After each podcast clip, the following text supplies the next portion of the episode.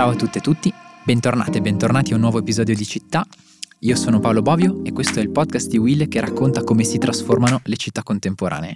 Oggi parliamo di city branding, di come le città si raccontano e lo facciamo con Luca Ballarini. Benvenuto Luca. Grazie. Luca, tu sei fondatore e direttore di Stratosferica e dello studio creativo bellissimo, ti occupi a livello professionale di city branding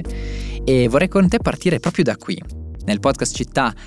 attraversiamo le trasformazioni della città contemporanea lungo gli assi dello spazio, del tempo e della bellezza, quando si parla di city branding non si può che partire dalla bellezza. E allora, che cos'è Luca il city branding e che cosa serve e perché una città ha bisogno oggi di raccontarsi proprio come se fosse un racconto di marca, un prodotto, un brand appunto. Quasi sempre questo progetto di city branding parte dalla volontà di eh, raccontare questa bellezza o di esprimere questo orgoglio cittadino. Sicuramente un'affermazione provocatoria quando noi diciamo che le città competono tra di loro come, se vogliamo, prodotti a scaffale o come servizi, ma è abbastanza la verità perché se ci pensiamo, prima di fare una scelta di eh, localizzarsi in una città, vuoi per studiare, per uno studente che deve affrontare un nuovo percorso, oppure per un nuovo lavoro, per magari mettere su famiglia, cercare delle nuove opportunità o per insediare una nuova azienda, degli stabilimenti, ecco che allora eh, tutti eh, quelli che devono fare questa scelta provano a scandagliare che cosa viene fuori nella loro testa rispetto a, a, questa città, qual è l'immagine che hanno. Ed è in quel caso che dovrebbe emergere un buon lavoro di city branding, cioè una città deve partire prima di tutto dall'analisi ovviamente in modo sintetico, ma allo stesso modo molto coraggioso e ambizioso, dall'analisi di quello che è delle sue migliori eh, espressioni, di quello che caratterizzano il suo DNA e anche appunto eh, raccontare un pochino il cambiamento o quantomeno lo scenario futuro eh, che vuole costruire. E concretamente come si fa il city branding? Come, come, come si arriva appunto dalla eh, realtà di una città che è una realtà così vivace, così complessa, anche così in trasformazione, a una sintesi fulminante come quella appunto di un brand? E qua diciamo da, dal mio punto di vista cominciano un pochino i problemi, nel senso che um, il, il city branding di per sé è molto controverso perché eh, appunto essendo qualcosa che deve tendere gioco forza a una sintesi eh, estrema, eh, non riesce ovviamente a eh, tenere dentro di sé tutte le sfaccettature, tutte le complessità e tutte le eh, diciamo direzioni secondo cui eh, la città potrebbe crescere oppure anche solo essere rappresentata. E quindi diciamo, la, la, critica che più spesso viene mossa al city branding è quella di essere eh, troppo superficiale o troppo come dire, mh, simile a quello che potrebbero fare tante altre città, quasi sempre in un processo corretto di, di costruzione dell'identità di un, di un, marchio, di una marca, eh, quello che cerchiamo di sintetizzare è la personalità. E la personalità, esattamente come quella delle persone, ha ovviamente dei caratteri molto distintivi, ma a volte anche eh, complessi e controversi o opposti, eh, a maggior ragione in un ambiente come quello urbano. Quindi ehm, è sicuramente utile il, il, city branding, ma bisogna anche considerare che eh, è forse più importante capire quali sono le dinamiche con cui poi questo city brand viene in qualche modo a contatto con i vari target group. Questo è qualcosa che dal mio punto di vista ogni tanto viene un po' trascurato, si mette più l'attenzione sul, sul city brand stesso e si mette un po' troppo in secondo piano eh, l'analisi delle strategie delle, della comunicazione per cui poi questo city brand realmente verrà incontrato eh, da, dalle persone che appunto hanno eh, questa uh, possibilità, diciamo, di eh, mentre stanno scegliendo una destinazione o un, un, luogo in cui fare un percorso di studi o una nuova vita e, e quindi diciamo è complesso riuscire a azzeccare la traiettoria giusta e il target giusto semplicemente mettendo l'attenzione sul city brand. Ecco. Ecco, a questo punto vorrei chiederti eh, un esempio di un city branding che secondo te si è rivelato particolarmente efficace e poi all'opposto anche se ci sono dei casi invece da manuale di city branding che no, proprio così non si devono fare dal tuo punto di vista. Allora, ci sono due considerazioni. La prima è che chiaramente, eh, e questo in generale nei processi di, di, di branding, più il, il percorso è condiviso da tutte le parti coinvolte, da quelli che eh, spesso vengono chiamati gli stakeholder, quindi gli attori di riferimento, e meglio è perché tutti si sentono coinvolti o almeno hanno potuto esprimere la propria visione su quelle che eh, vengono ritenute le, le, cose più importanti da dire o da mettere in evidenza. E mm, seconda cosa è che di nuovo appunto eh, alcune, alcune città tendono a semplificare andando verso eh, slogan che sono sicuramente pop, facili, eh, un pochino ammiccanti verso le aspettative turistiche e di conseguenza finiscono per deludere un pochino le aspettative di quelle che invece sono i cittadini, che sono di fatto coloro che dovrebbero essere i primi ambassador di questo, di questo city brand. Io credo che da questo punto di vista la città di Helsinki ultimamente abbia fatto un lavoro eh, fatto bene, in, profondità e molto condiviso. È un city brand recente, credo risalga al 2018, e eh, perché dal mio punto di vista è di successo? Perché innanzitutto è eh, coordinato e pervasivo, cioè è un city brand che non si limita poi a finire in qualche piazza della città o in una serie di eh, pubblicità in giro per eh, come dire, i media, le affissioni, eccetera, ma è un city brand che arriva anche nelle principali ehm, istituzioni della città. La stessa biblioteca nuovissima, eh, che poi è qualcosa di più di una biblioteca di, di Helsinki, che si chiama Oli, eh, porta la stessa eh, identità visiva del city brand di Helsinki. E come questa, tanti altri luoghi che quindi eh, rispondono a questa, non è solo un'esigenza diciamo di immagine coordinata, ma proprio di partecipare di uno stesso racconto. Ecco che allora eh, non solo i turisti, ma appunto anche la popolazione si rende conto che c'è stato un percorso condiviso, allargato, che eh, va a permeare diversi eh, dire, punti in cui eh, sia i residenti, i cittadini, ma anche i turisti possono incontrare questa, questa personalità. Di fatto il, il, il, branding stesso, ancora di più il, il logo, il logotipo sono estremamente semplici, ma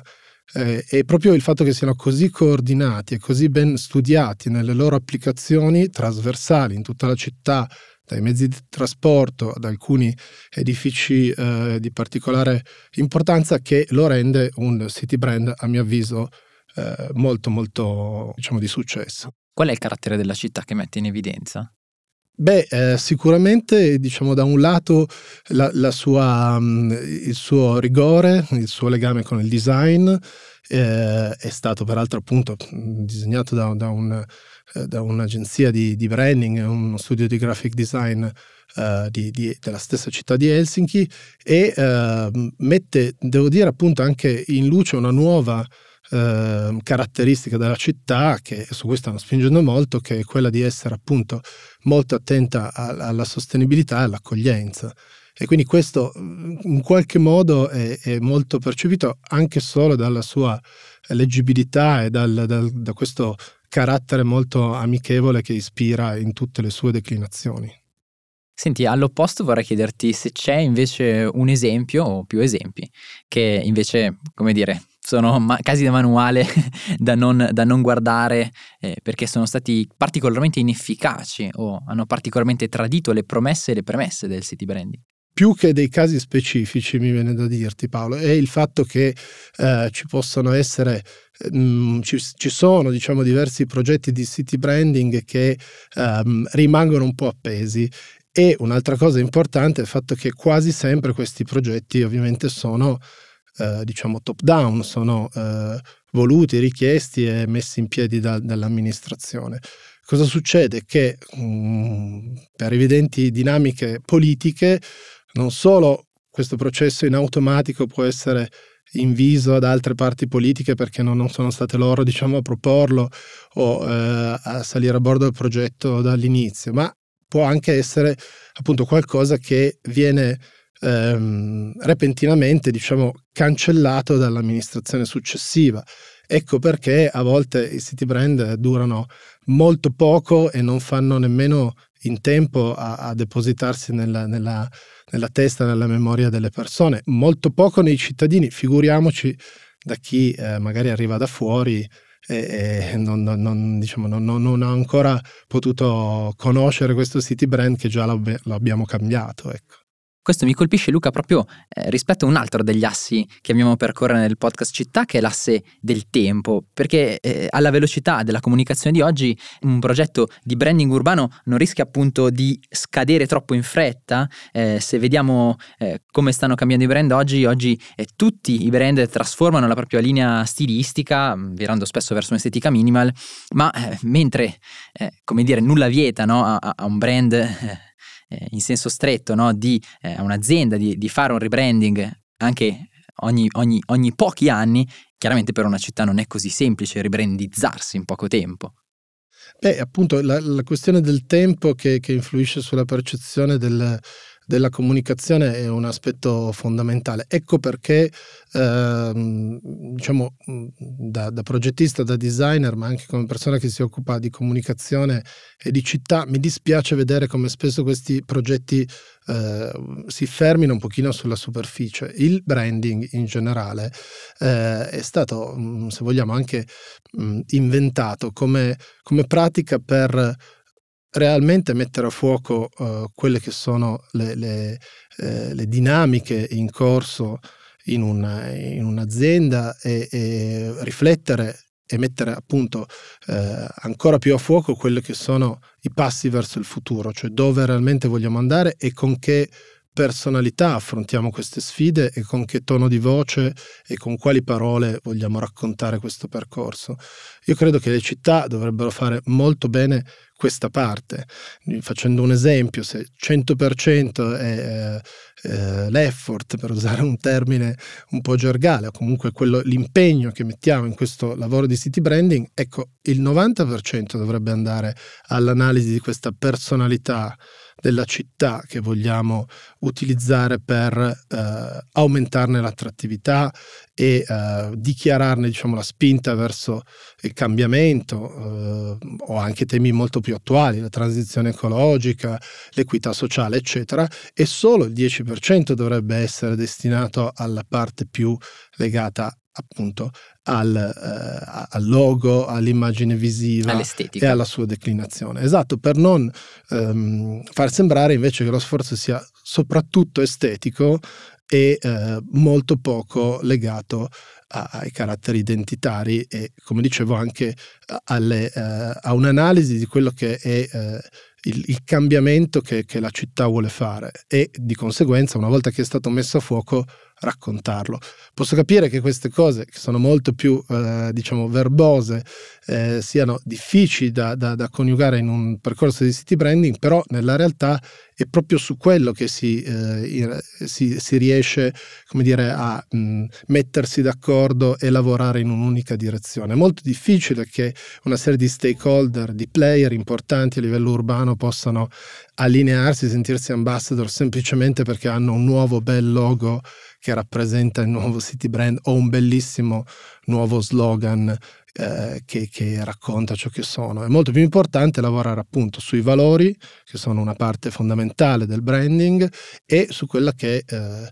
noi ad esempio in bellissimo chiamiamo stella polare, cioè una dichiarazione molto sintetica, molto chiara di dove stiamo andando e di quello che in qualche modo non, non, non cambierà mai, almeno nei prossimi 5-10 anni del nostro percorso la dimensione del tempo diventa fondamentale nel city branding nella misura in cui esprime che cosa eh, è il carattere di una città allo stato attuale, ma molto di più qual è la sua proiezione nel futuro, la direzione verso cui si vuole andare. Beh, da questo punto di vista mi hai raccontato un aneddoto prima che penso sia molto interessante condividere con gli ascoltatori e le ascoltatrici di città. In Europa abbiamo un esempio di city branding fantastico che dura da secoli, ma forse potremmo dire da un millennio. Stiamo parlando eh, del, della città di Santiago de Compostela che è, è un caso eh, assolutamente antelitteram di city branding se vogliamo perché l'icona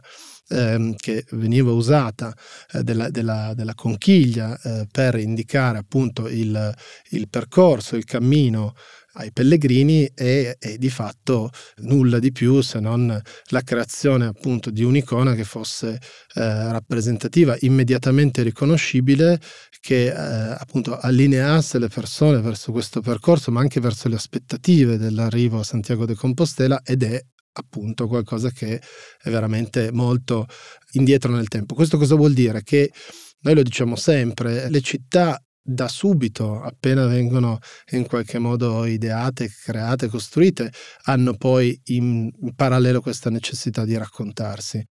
Parliamo di spazio. Come il city branding può cambiare lo spazio stesso di una città dal tuo punto di vista?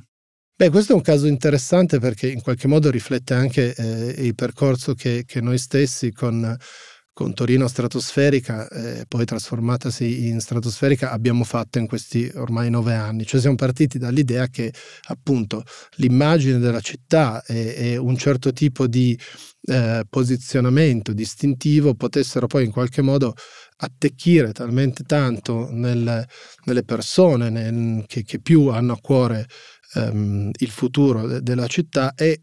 quindi essere un po' una spinta, un driver verso poi dei cambiamenti concreti che non sono, attenzione, solo quelli che riguardano l'hardware della città o le infrastrutture. Esatto, cioè non solo il costruito, ma anche una serie di aspetti più intangibili, più legati magari al, alle politiche o semplicemente una serie di eh, come dire, sensazioni che la città è in grado di far respirare e, e, quindi assolutamente sì, io credo, noi crediamo che eh, sia determinante quello che, grazie se vogliamo al city branding, ma ancora di più a, un, a una visione espressa in modo chiaro della città, possa poi diventare uno strumento per realmente diciamo, attivarsi agire sullo spazio urbano, migliorarlo e che da esso derivi un, un impatto benefico a livello ambientale e, e, sociale. Io credo fermamente in questo e credo che appunto la partenza sia un allineamento molto eh, sentito intorno a dei valori chiaramente espressi, una direzione chiaramente condivisa. Davvero molto interessante, abbiamo messo a fuoco come il city branding cerca di riassumere in maniera ipersintetica il carattere, le personalità di una città, con tutte anche le criticità che questo comporta,